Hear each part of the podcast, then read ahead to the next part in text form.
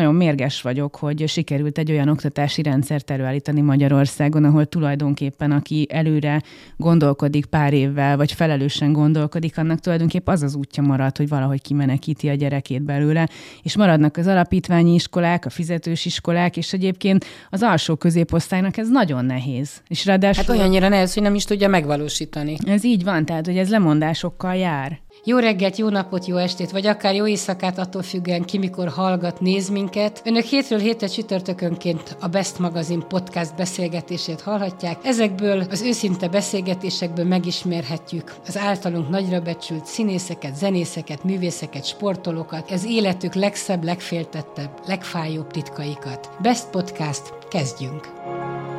A heti podcast vendége Vejszer Alinda, a mikrofonnál Kunzsuzsa. Hát jó ezer éve ismerjük egymást, még a Klubrádióban együtt kezdtük az életet, illetve én nem kezdtem, te kezdted, ott voltál gyakornok. Miért szerettél bele ebbe a szakmába? Újságírás, rádiózás, tévézés, hol indult ez?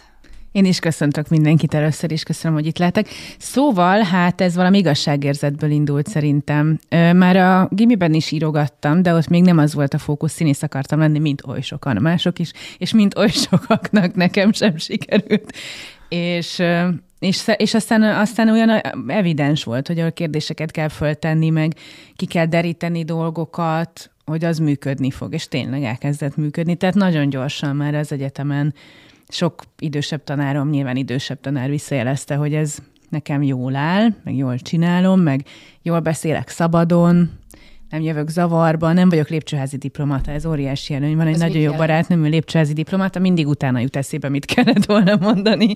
Én meg ilyen nagyon kompetitív vagyok, és azonnal ott helyben, nem tudom, versenyre kelek, vagy vagy konfrontálódom, vagy, és kiderült, hogy ez a sok minden, amit a szüleim megszenvedtek az évek során, meg a tanáraim, az egy ponton sűrűsödve elég nagy előny tud lenni. És az például szerintem a, a riportereknek óriási előnye, hogyha tudnak gyorsan reagálni, kompetitívek, figyelnek, odaszúrnak, visszavonulnak, tehát hogy képesek erre a játékra tulajdonképpen. De te jó szándékú riporter vagy és műsorvezető vagy, azt figyelgettem, ezért hallgatlak mindig, tehát ha már meghívsz valakit vendégségbe, akkor nem akarod a földbe döngölni. Én soha senkit nem akarok a földbe döngölni. Földbe hanem... döngöli önmagát, nem? Egyébként, de sokszor igen. igen. Tényleg az van, hogy te csak úgy tulajdonképpen csak felület vagy.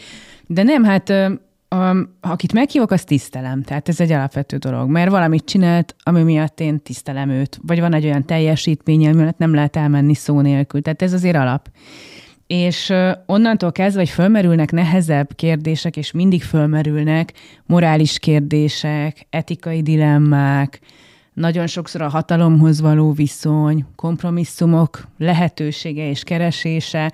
Szóval sok olyan nagyon nehéz téma van, amiről amiről nem sokan beszélünk szívesen, de nem friss a probléma. Tehát most pont eszembe jut, hogy nem olyan régen a Milbacher Robert irodalomtörténész volt a vendégem, aki Arany János kapcsán fogalmazta meg pontosan ugyanazt a dilemmát, amivel ma sokan együtt élnek, hogy arany a lázadó költő, de el kell tartani a négy gyereket, úgyhogy visszamegy jegyzőnek hajnalú alá, majd ez a 11 hónap kikerül az életrajzból, mert ciki pont ugyanazok az egzisztenciális dilemmák, amikkel szerintem ma is sokan megküzdenek, és amikről akkor is érdemes beszélni, hogyha nem tudjuk rájuk a megoldást. Te mit hagynál ki most az önéletrajzodból, ha valahova pályáznál? Nem tudom, mit hagynék ki. Most úgy végigfutok rajta, olyan érdekes, sokfelé kalandozó életrajzom volt.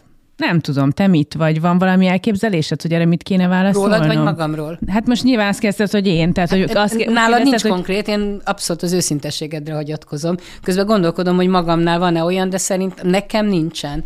Nem, az a baj, hogyha... Kis titkár volt. Hogy, hogy ciki, nyilván csináltam hibákat, amiket kihagynék, de olyan nagyon ciki elszerződésem nem volt. A hírtévében benne volt ez a kockázat, hogy utóbb szégyelni fogom, de nem úgy alakult. Tehát nem. Tehát igazából azt hiszem, hogy egy olyan állomás se volt. Tehát nyilván, ami, ahol nem éreztem jól magam, vagy, vagy ahova nem voltam való, az nagyon rövid ideig tartott, de egy percét se tagadnám le. Nyilván rosszul mértem föl, hogy nekem ott keresni valóm lenne, de hát ez kiderült gyorsan. Szóval... A szerelemben is mindig korrekt voltál? Itt tudom, én próbálkoztam. Nyilván. Más egy 16-17 éves, meg már felnőtt fejjel. Egyébként kb. igen, szerintem visszatérve akkor a közéletem, mert azért az izgalmasabb, bár a magánéletedről is beszélgetünk, persze, hogyha hagyod, hogy a rendszerváltásnál te hány éves voltál? Kilenc. Hát akkor még nagyon gyerek. Nagyon De vannak gyerek. emlékeim. A taxis blokkádról például abszolút van emlékem, ez azért van, mert apukám akkor taxizott. És valamiért Gödöllön, ugyanálunk a félcsalád Gödöllön lakik, most hát meg a nagymamám, tehát most adjuk el a nagy családi házat, amiben részben én is fölnőttem, meg szóval sokan. De te nagymamás voltál, Öm, nem? közepesen jobban voltam a nagyszüleimmel, tehát hogy igen. De most adjuk el ezt a házat, és, és így ennek kapcsán egy csomó emlék előjön nyilván. És a taxis blokkád idején apukám valamiért Gödöllőn volt, az autópálya lehajtónál csinálta a blokkádot, és mi meg vittük oda anyukámmal a teát, meg a pogácsát. Szóval ilyen élményem van, csak akkor még nem tudtam, mit csinálunk, az csak utólag a történelemkönyvekből, meg elbesz- elbeszélésekből tudtam meg, hogy mit De csináltunk. hát akkor nagy vágyai nem voltak a rendszerváltás kapcsán, hogy uram, Nem. Most megnyílik a világ, és Hát szabadok nekem még leszünk. nem, az a nálam tíz évvel idősebbek, akiknél ez már felmerülhetett, de borzasztóan irigylem őket, hogy átélték. Mert én azt hiszem, hogy azt nekem át kellett volna élni, és majdnem biztos vagyok benne, hogy akkor, akkor nem tudtam volna távol tartani magam a politikától. És most mennyire tartott távol? Nagyon, nagyon diszkréten, azt látom, hogy nem a politikusok elsősorban a te riportalanyaid. Hát nagyon nem, sőt Nagyon másodszorban sem, sőt Igen. harmadsorban sem. Jó, de bármiről kezdesz utána beszélgetni, beleszaladsz a, a Mindig színházról, beleszalad. moziról, De bármiről. szerintem azért, mert nem lát, vagy én nem tudok apolitikusan élni, tehát hogy szerintem mindenkire hat a környezet, amiben él, dolgozik, viselkedik, teremt, nem tudom. Nem lehet kizárni, vagy van, lehet, hogy van néhány szerencsés, nem tudom, festőművész, aki totál ki tudja zárni a világot, és úgy alkot, de én szerintem minden emberek vagyunk, tudjuk, mi történik körülöttünk, de én politikusokkal valóban nem beszélgetek, és ez egy elvi kérdés, ezt azért eléggé az elején eldöntöttem. Közéleti témákról igen, de ma Magyarországon politikai újságírónak lenni egyrészt szinte lehetetlen, másrészt pedig, hát Szóval igen, úgy is lehetetlen, hogy technikailag is lehetetlen, meg értelmesen nagyon van. Na, de hát te férjed, lenni. László Pál, ő politikai újságíró, akkor Hát ő, ő hogy, hogy van ezzel, vagy hogy viselitek ezt így ketten? Egyrészt már ő se politikai újságíró, tehát valaha volt, de ő sem volt primer politikai újságíró. Mind a kettőnket érdekel, mindig a politika, és a mai napig. Mert egyébként óriási stratéga, tehát otthon ülve a fotában egy csomószor mondja, hogy most, most ennek kéne történnie, most annak kéne történnie. Szerintem ez iszonyú agya van hozzá, de sosem, tehát hogy nem... Filozófusnak kellett volna mennie. Hát igen, vagy ilyen stratégának, vagy nem tudom, abban nagyon jó. De hogy mind a kettőnket nagyon foglalkoztat a politika. Tehát mi rengeteget beszélgetünk a politikát, a gyerekeink beszélgetnek a politikáról már a hátsó ülésen. Szóval, hogy igen, nálunk ez egy működő téma, és nagyon érdekel minket, de ettől függetlenül ma Magyarországon nem lehet jól csinálni, vagy nagyon-nagyon nehéz jól csinálni. Tehát nem jön el, nem válaszol, Hazudik. nem jutsz be, ki vagy tiltva a sajtótájékoztatóról. Igen, jó, hazudik az oké, de hát az a dolgot, hogy arra rájöjj, de eleve ez a nem veszek részt, ez a nem, nem válaszolok, tehát ez, szerintem ez nagyon cikigáz. És ezért viszont ez, igen, a munkát is Te lehetetleníti. katolikus középiskolába jártál. Református. Református? Református, egyházi De voltak katolikusok is. Igen, igen. Meg Elég, elég szabad a, a Hát ilyen ökumenikusnak mondanám, de hivatalosan református iskola volt. De azt akartam volna kérdezni, hogy és hogy, hogy értékeled a keresztény országunkat, hogy mennyire keresztény, és mennyire vagy te? Én nem vagyok Keresztény. keresztény, nekem a déd nagypapám, ő református volt, református lelkész ráadásul, de ő már arra tanította a gyerekeit, hogy tartsátok távol magatokat az egyháztól furcsa módon, és ezért az én nagyszüleim már egyáltalán nem voltak hívők, és a szüleim se. És aztán, hogy valahogy mi hogy kerültünk mégis egyházi iskolába, szerintem az inkább egy földrajzi kérdés volt. Hogy Hát meg azt mondták mindig, hogy azok jó iskolák, jók a tanárok, tehát ez a legenda Én nagyon jó idején. iskolából mentem oda, tehát én a, na jó, szóval én a Német László kísérleti 8 osztályos gimnáziumba jártam 10-11 évesre, ami a Hoffman Rózsa gimnáziuma volt akkor, és Glovicki Zoltán volt a latin tanárom. Ez azért érdekes, mert a Hoffman Rózsa ugye utána miniszter lett, Glovicki Zoltán meg államtitkár, de nekem ő tanárom volt 10 10-11 évesen, és én ebből a versenyistálóból mentem Gödöllőre, az egyházi iskolába, ez a kettő azért nem volt pariban, tehát akárhogy is nézem, ez egy földrajzi kérdés volt, hogy ne kelljen a gyereknek Gödöllőről, ahova költöztünk, napi három órát ingázni hévvel. De egyébként szerintem jó döntés volt, tehát semmiféle hátrányát nem érzékelem, viszont számtalan dolgot csináltam a szabadidőmben, amit nem csinálhattam volna, ha héven ülök. Például Kosárlabdáztam, színjátszóra jártam, meg még egy csomó imádkozni minden. kötelező volt? Ott minden reggel járni? volt elhitat, igen, igen. Úgyhogy ezt már, amikor fejlettebbek, fejlettebb kritikai érzékkel voltunk megáldva, ezeket az időszakokat a szekrényben vészeltük át, hogy így. Bebújtatok a szekrénybe? Hát ha az ember elég gyors volt, mert volt, hogy már ültek ott, és akkor menni kellett állítatra. Szóval ez is volt. De hát emlékszem, emlékszem jó pofa Isten tiszteletekre, de egyébként az is igaz, hogy volt egy szuper fiatal lelkészünk, aki pár évvel volt idősebb nálunk, és ő tartotta nekünk a hittanórákat. És és egyrészt ez egyébként tök érdekes, meg az általános műveltség része szerintem, meg a hitről való beszélgetés az izgalmas etikai, meg morális, meg mindenféle kérdés. És akkor egy csomó minden szóba került, de egy idő után megfűztük, hogy szerintünk sokkal izgalmasabb lenne gyilkosost játszani. És eljött a pillanat, hogy a 17 református hittarra járó gyerek úgy kezdte az órát, hogy sorsolunk ki a gyilkos. És akkor mindig mentünk vissza, és a katolikusok viszont nagyon tanultak. Mi meg úgy jöttünk vissza, hogy már megint gyilkos voltál. Szóval ez is volt, de ez nem volt mindig, ez már vége felé volt így. Ott volt egy ilyen nagy lázadásom, hogy szerintem a hitet nem lehet osztályozni, ezért nem voltam hajlandó dolgozatokat írni. Ezt egyébként nem tartom. meg? Nem, hát én nagyon jó tanuló voltam, de nem, hát én már elmondtam, hogy ennek az az elvi alapja, hogy véleményem szerint a hit nem osztályozható.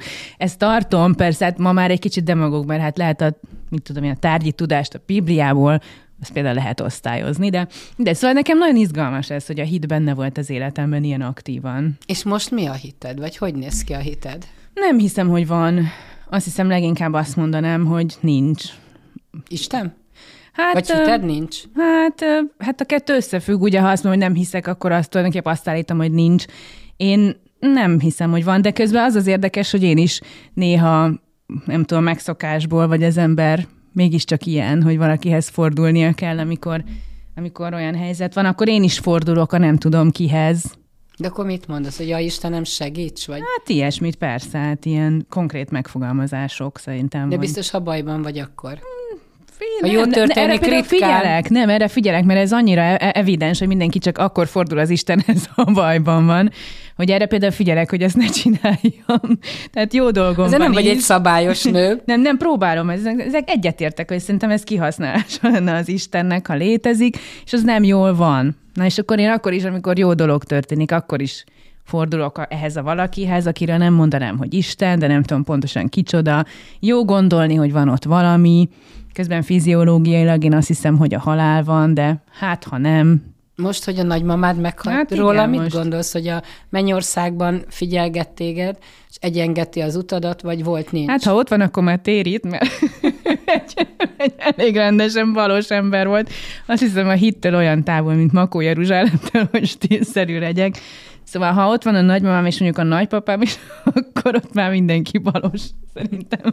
Úgyhogy nem tudom, hát nem, nyilván nem tudom, hát mivel én nem hiszem azt, hogy van mennyország, ezért aztán ezt nem gondolhatom, hogy a mennyországban van. Jó, de azt is borzasztó hídni, hogy mondjuk leélsz 40-50-90 évet, végig dolgozod, végig gondolkodott, jól érzed magad, rosszul érzed magad, és egyszer csak megszűnik minden. Hát de nem, mert a körforgás része marad, szerintem ez egy szép gondolat. Mi például nem koporsóban temettük el a nagymamámat, hanem neki az volt a, a végrendelete, amit még ő saját kézzel írt le, hogy pár hónappal a halála előtt, hogy ő egy olyan urnába szeretne kerülni, ami, amely urna felbomlik, ahogy a földbe kerül, vagy gondolom szépen lassan, és a nagypapámmal együtt. Tehát, ő, és akkor ez lett, hogy ő meg a nagypapám hamvait eddig is őriztük a nagymamámnál, és akkor most ők ketten a kedvenc gyöngyvirág mezőjük alatt. Szóval van az? Az Gödöllőn van, ott a ott két telek is a családunkhoz tartozik, az egyik a nagybátyáméké, másik a nagymamámé, és ezt fogjuk most eladni az utóbbi, de a nagybátyáméknak a telkén van egy óriási gyöngyvirágmező, és tényleg mindig, amikor jön a gyöngyvirág szezon, akkor ott virul a gyöngyvirág,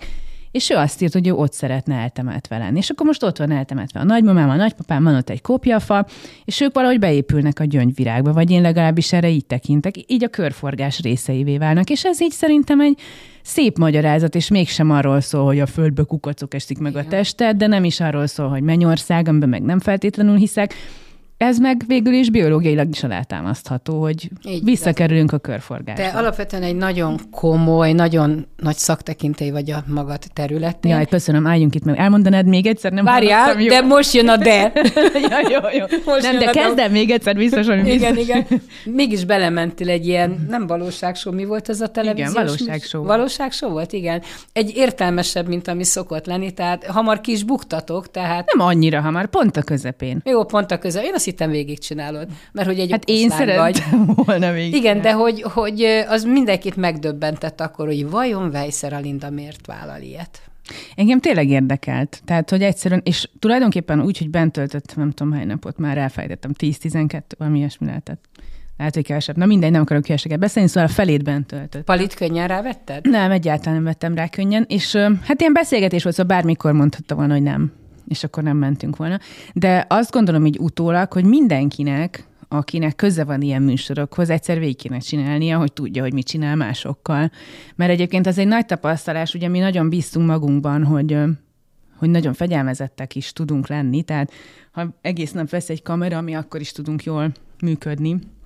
És ez így is volt, tehát tényleg tudunk, tehát hogy na igen, az ember tudja, hogy van kamera, akkor valahogy viselkedik. De de azért nem volt könnyű, tehát hogy egy nagyon embert próbáló dolog ez, hogy ne rángassanak bele hülyességben, be alapvetően nem akarsz belemenni, hogy ne lehessen a karaktered, hogy is mondjam, nagyon irányítható, vagy hogy önmagad tudj maradni, mindannak ellenére, hogy valakik valamit csinálni akarnak belőle. Szóval nekem ez szakmailag nagyon érdekes volt. És azt számított, hogy mondjuk nem fizetnek állítólag rosszul? Persze, hogy számított. Akkor mondjuk éppen kirúgtak, tehát hogy akkor éppen azt hiszem a Hír TV végén voltunk, tehát hogy bizonytalan is volt, hogy hogy megy tovább. Nyilván mi meg aztán pláne nem kötött minket semmi ahhoz, hogy részt vegyünk egy valóságsóban, tehát innentől kezdve én ezt a palira bíztam, hogy tárgyaljon ki összeget, de hát ő megmondta, hogy bizonyos összeg biztosan nem megy be. Tehát, és, és akkor nyugodtan lehetett azt mondani, hogy jó, mert Sokat nekünk nem. Vagy? Ő elég ügyesen tárgyalt. Ez jó, nem gondoltam volna. De ő ebben ügyes egyrészt, másrészt meg igaza volt, hogy, hogy a többieknek ez a portfólió része. Tehát, hogy tudják, hogy akkor az RTL majd így fog velünk foglalkozni, vagy úgy fog velünk foglalkozni, vagy műsort vezethetünk, vagy majd a következő zsűriben is benne leszünk. Tehát, hogy a portfólió része, amit teljesíteni kell, ha kérik. De nekünk meg tudtuk, hogy első és utolsó, tehát innentől kezdve nincs rizikó, ha nem megyünk be, mi történik? Semmi. Igazad van. Akkor azt mondtad, hogy fontos volt itt a pénznél, hogy ki tud fizetni az iskolát. Ez megvalósult? Hát ez nagyon nehéz.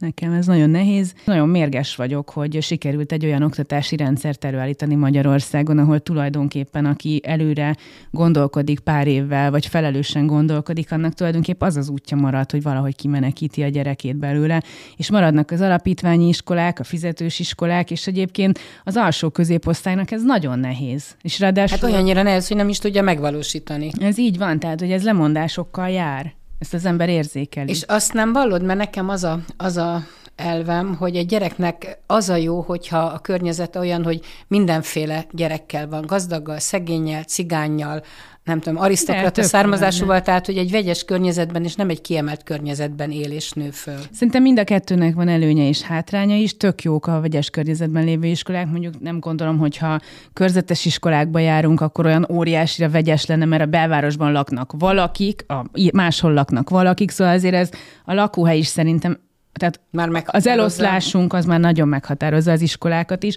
de tök jó lenne, de nem ez a kérdés. Tehát, hogy szerintem most nem ez a választó, tehát nem ezt választott ki, hanem azt választott ki, hogy akarod-e, hogy az osztályfőnök, akihez beteszed a gyerekedet, még négy év múlva is az osztályfőnöke legyen. És ne az legyen, hogy a jövő elmegy, mert kapott egy jobban fizetőállást a Tesco garázsában. És ez most nyilván nem viccből mondom, mert hogy ilyen van. És, és szereted akkor... a versenyistálokat? Mert, mert egy elég ilyen versenyistál. Én szeretem, de vagy. szülőként ezt felül, tehát felül kell bírálni, igen. Én abszolút. Én odavaló voltam, pont. De nem minden gyerek odavaló. Tehát a gyerekeid? Nem tudom, még azt hiszem, hogy nem mindegyik, biztosan nem. Én arra emlékszem, mikor picik voltak, és egyszer fönt voltam nálatok, és nem tudom, nem borsófőzeléket, hanem lencsét kértek, és nem azt mondtad, hogy nem, hanem érvej, érvej. igen, igen. Ez, ez már így van, sajnos ez nagyon, ez nagyon jól sikerült, ez a nevelés. Akkor nagy csata van. Onnantól kezdve, igen, hát nagyon nagy most már. A nagyobbik 11 éves, vele most már elég komolyan lehet csatázni. A kicsi az néha még a hisztibe megy, ő hat éves, ugye, de pont ma reggel mondtam neki, hogy hisztivel nem tessék érvelni, és akkor ő is elkezdett érvelni. De ez átmegy, csak az a baj, hogy ellenet fordul egy ponton, mert, azt, mert onnantól kezdve mindenfélét meg tudnak már érvelni, amit te nem akartál eredetileg, hogy megtudjanak. De mindegy, én ezt tartom. Választani kell tudni, meg érvelni. Épp most néztem meg a Friderikusnak ezt a generáció kutató podcastját. Steiger volt, Krisztina. Steiger volt, igen megnézted te is? Mert Nem, olvastam tőle, jó, sokat Hihetetlenül jó, és az ember bele, beleragad abba, hogy hogy amikor születtél, hogy én, engem hogy neveltek, én milyen voltam, milyen értékrendbe születtem bele, és most már a te 11 éves gyerekednél semmi nem igaz abból, ami a te gyerekkorodban igaz volt. Hát azt nem mondanám, hogy teljesen semmi. Sok minden nem igaz, de azért az alapvető emberi értékek nem változnak olyan brutál gyorsan. Azoknak a kifejezése lehet, hogy igen, vagy a tanulási módszertan, vagy egy csomó minden igen, de az alapvető emberi értékek nem. Nekünk meg mégiscsak az a dolgunk, hogy azokkal foglalkozzunk. Szóval én nem a matekot próbálom megtanítani. De, de te például egy könyvmoly vagy és voltál és a gyerekeiden azt látod, hogy ők már nem annyira? Hát most azt látom, de a történeteket nagyon szeretik, könyvek között nőnek föl, sok kutatás bizonyítja, hogy már a könyvek között felnövés is nyitottabbá tesz a világra. Számtalan történetet tudok, amikor gyerekek hasonló környezetben fölnőve 12-13 évesen egyszer csak rákattantak a könyvekre. A környezetemben több gyerek is van, aki 10 éves korában már rákattant a könyvekre, szóval ezt nem tudod előre megmondani. Ilyet is látok, olyat is látok. Azt, hogy most pont a mi gyerekeink hogy viselkednek, az is nyilván valamit jelent, de hát azért ez egy generáció, és nem egyértelműen utasítják el a könyveket, és ez jó. De te ilyen kis görcsös anyuka vagy? Tehát nevelési nem, könyvekből nem, nem irányítgató? Ja, már nem. Az elején, elején nyilván mindent volt. elolvastam, amit lehetett, tehát az még mindig meg most gondolkodtam, hogy mivel már több gyerekem százszerzelék, hogy nem száll kéne ajándékoznom ezt a könyvtárat, amit összegyűjtöttem. De már nem, már nem. Elmúlt. Uh-huh. Dolgozol, azt mondtad, a Palival együtt férjeddel egy férjed, ugye, Pali? Igen. Igen. Egy, a te projekt. Nem, már nem, bocs, Pali, innen kell megtudnod. Ez jó. Viccelek. Hogy, hogy mi az azon kívül, hogy csinálod a magad kis beszélgetéseit? Mi a kérdés? Hogy mi a projekted? Ja, mi a projekt? Nem, a beszélgetések a projekt, tehát hogy az, hogy hogy elkezdtünk úgy beszélgetni, hogy ebben tényleg nincsen szponzoráció, meg nincsen csatorna mögöttünk, meg nem tudom micsoda, hanem, hanem a teljesen csak a piac. Ami tök fura, mert közben én közszolgálati riporterként indultam, de ez maga a kereskedelmi tévézés végül is, hogy el tudod-e adni azt a terméket, És amit el csinálsz. Tudod adni? Igen, én el tudom adni de azért egy folyamatos okoskodást igényel, hogy a, szóval én nagyon szeretek még mindig belemenni ebbe a közszolgálati mélységbe, és közben meg be kell látnom, hogy arra elég szűk a kereslet, vagy kicsi, és ezért időnként nekem is súlyoznom kell, hogy pontosan hány ember milyen típusú egy hónapban, tehát hogy, hogy nekem is kell időnként népszerűbb embereket meginterjúvolnom, és kell nem népszerűeket is, akiket meg nagyon vágyom, hogy sokat beszéljünk róluk. Szóval ez egy egyensúlyozósabb történet, de azért nagyon igyekszünk még a népszerű embereknél is tartani, hogy ez csak minőségi Szóval, hogy a minőségi szelekciót valahogy tartani. De ez az alapvető projekt, és erre épül rá minden más. Nyilván a szokásosak, mint könyvbemutatók, meg ez, meg az, meg amaz, meg könyvírások, meg ilyesmi. Tehát ez nem, mindenre. Nem érzed elveszettnek így magad? Tehát, hogy, hogy nagyobb a szervezési háttér, mint amennyi munkát bele tudsz ölni egy beszélgetésbe? Nagy a szervezési háttér, meg tök jó lenne, hogyha ez így valahogy bővülne, dolgozunk is rajta, hogy bővüljön, de tulajdonképpen azért ez még mindig egy állati szerencsés helyzet, szóval a kompromisszumok nélkül dolgozom olyasmit, amit szeretek csinálni. Tehát azért ennél jobbat fene se gondolt, hogy itt fogunk tartani. Tehát eleve azt se gondoltam, amikor 20 évesen elkezdtem, hogy egyszer csak ki kell mondanod, hogy nincs olyan csatorna ahol neked helyed van, vagy ahol egyáltalán szeretnél lenni, vagy ilyesmi. Hát az az igazság, hogy te annyira berobbantál, hogy az első, nem tudom én, 15 évedben mindent lejátszottál, tehát minden voltál. Hát, olyan népszerű voltál, olyan műsoraid voltak, hogy most már lefele lehet menni egy kicsit. Nem gondolnám, hogy ez lefele, szerintem nagyon is fölfele egy ilyen helyzetben tudni megcsinálni a saját szigetedet. Nagyon-nagyon sok ember kötött olyan kompromisszumokat, amiket nem akartam volna megkötni. Tehát, hogy nagyon kevés ember van ezen a piacon, aki pusztán a saját erejéből mindenféle pályázati párt és egyéb támogatás nélkül fönn tudja tartani a saját produkcióját. Nem is nagyon tudok másikat. Tehát ezek azért szerintem fontos dolgok. Ami... a Partizán, Friderikus? Hát... Támoda... Nem? Sokat tudsz róla, látom. Csak a finanszírozási hátteréről tudok ezt. Na, e- De erre... az egészen biztos, hogy miénk az egyetlenek. E, e háromból biztos, akik kizárólag előfizetői, ö, nem tudom, díjakból tartják fönn a produkciót. Mennyi az előfizetés?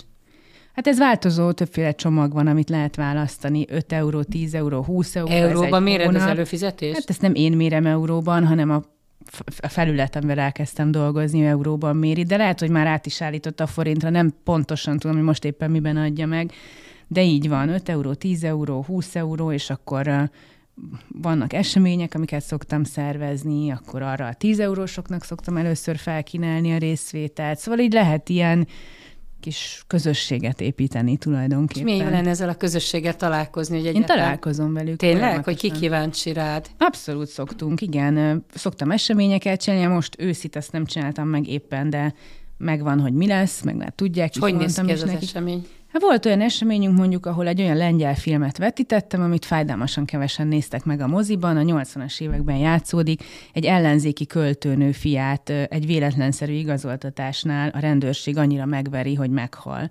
És hát, hogy ez az egész ellenzéki lét Lengyelországban, hogy hogyan tudod a saját igazodat érvényesíteni adott esetben egy bíróságon, amikor arra van szó, hogy a fiadat megölték a rendőrök. Mi a címe a filmnek? Jaj, eszembe fog, jutni, jó. eszembe fog jutni. De ez egy gyönyörű lengyel film volt, és akkor ezt megnéztük együtt, és utána meg beszélgettünk erről a korszakról, szakértővel, aki egy csomó mindent tudott még hozzátenni, hogy mi minden történt akkoriban. Ez például borzasztó izgalmas. Voltunk együtt például a katonában megnézni a Magányos Emberek című előadást, hogy ez a Tarnóci Jakab rendezése. Szerintem baromi jól mutat be egy generációt, ami már nem én vagyok, hanem a nálam fiatalabbak, meg az ő elveszettségüket, meg kötődésüket, meg és akkor utána ott maradt a stáb, Jakab bekapcsolódott, mert épp nem volt Magyarországon Skype-on, és akkor beszélgettünk velük például erről. Szóval vannak ilyen események, ahol találkozom azokkal az emberekkel, akik, akik itt vannak körülöttem, meg lehetővé teszik a munkát. Te is valamilyen tábort is csinálsz, az micsoda? Tábort? Nem? Mire gondolsz? Valahol láttam egy fotót, hogy úgy tűnt, hogy mint ilyen szegényebb gyerekekkel. Aha. Azt nem én csinálom, de tudom, lennél. mire gondolsz.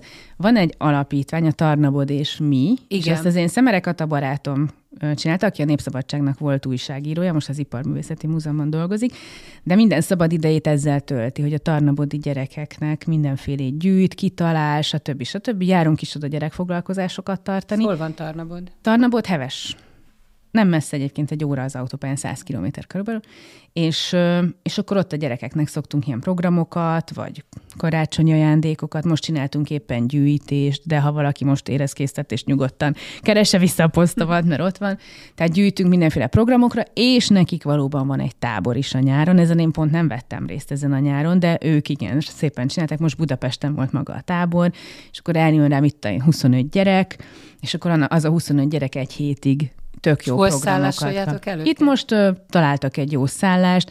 Tavaly vidéken voltunk, egy ilyen házban, az erdő közepén, és akkor ott együtt volt, csak a strandig kellett gyakorlatilag elsétálni, tehát akkor ott az egy ilyen külön szeparáltabb dolog volt, mindig esetleges. Szoktad azt érezni, hogy a sors megadta neked, hogy azért meg tudsz élni, szép családod van, hogy akkor valamit vissza kell ebből adni azoknak, akik hátrányos helyzettel indulnak az életben? Hát nyilván ezért is kerültem ide, tehát az ember nyilván próbálja a világ igazságtalanságát valahogy egy kicsit visszabillenteni, de igen, persze, hát én eléggé nyitott vagyok mindenféle kisebbségi, meg hátrányos helyzetű csoportok kezdeményezéseire, úgyhogy igen, ez egy, ez egy projekt, hogy semmiképp sem vagyok elutasító. Na már csak a tanítás maradt hátra, mert nem könnyen jött össze ez a beszélgetés, hogy, hogy tanítasz valahol pont. Igen, most az eltén, igen, most onnan jöttem éppen.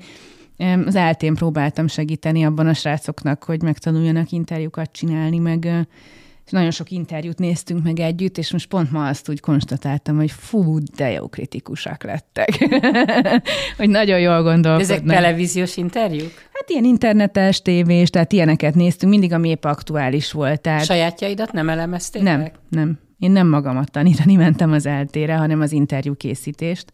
És nagyon sok mindenkinek vettünk elő azokat az interjúkat, amik éppen valamiért problémásak, vagy nagyon izgalmasan megosztják a közéletet, tehát ami nagyon aktuális, ezeket vettük elő szépen sorba, és akkor beszéltük meg, hogy mi a, mi a riporteri attitűd, mi a struktúrája az interjúnak, hol, hol billen ez meg, mi a kérdezésben az erény, hátrány, előny, jó megoldás, rossz megoldás, miért nem arra válaszol, hogy kellett volna kiszedni belőle. Találtatok hibátlan interjút? Nincs hibátlan interjú.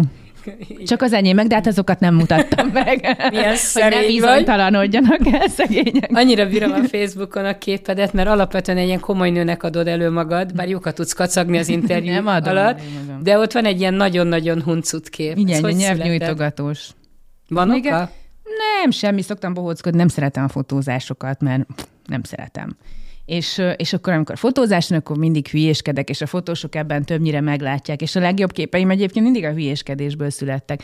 Van egy másik, nagyon szeretem, a kreatívnak fotóztunk, a kreatívnak a címlapjára, az újság címlapjára, és mi, mi, azt hiszem az egyik lábamra fölvettem a tűsarkú cipőt, de a másikon még a bakancs volt, vagy valami ilyesmi, és csak úgy viccesen kihajoltam, és vintarogtam, meg nem tudom, mutogattam a, a, a fotósnak, és refotózta, és olyan baromi jó kép lett, olyan viccesen áthallásos, amit nem is akart egyikünk se, de mégis ilyen tök jó. Nagyon jó. Az a legjobb fotóm ever szerintem. Sokat, sokat tudsz nevetni, nem?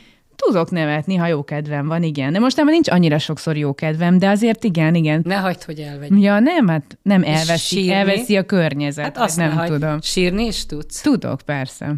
Érzékeny vagy? Nagyon érzékeny hát én vagyok az, aki tutir biztosan sír a film végén. Akármi történik. A gyerekem az már így néz. És már látom, már érzem oldalt, hogy már néz, most már mindjárt jön a sírás. És a múltkor sírtam valamelyik filmet, és azt mondta, anya, ez csak egy film. Oké, okay, köszi. Na mindegy, úgyhogy igen. Én nagyon síros vagyok egyébként, filmeken nagyon meghatódom. De ha helyzet van, akkor nagyon Tartod tudok, magad. akkor nagyon tudok viselkedni egy pontig. Nagyon szépen köszönöm. Én is. köszönöm szépen Kunzsuzsának.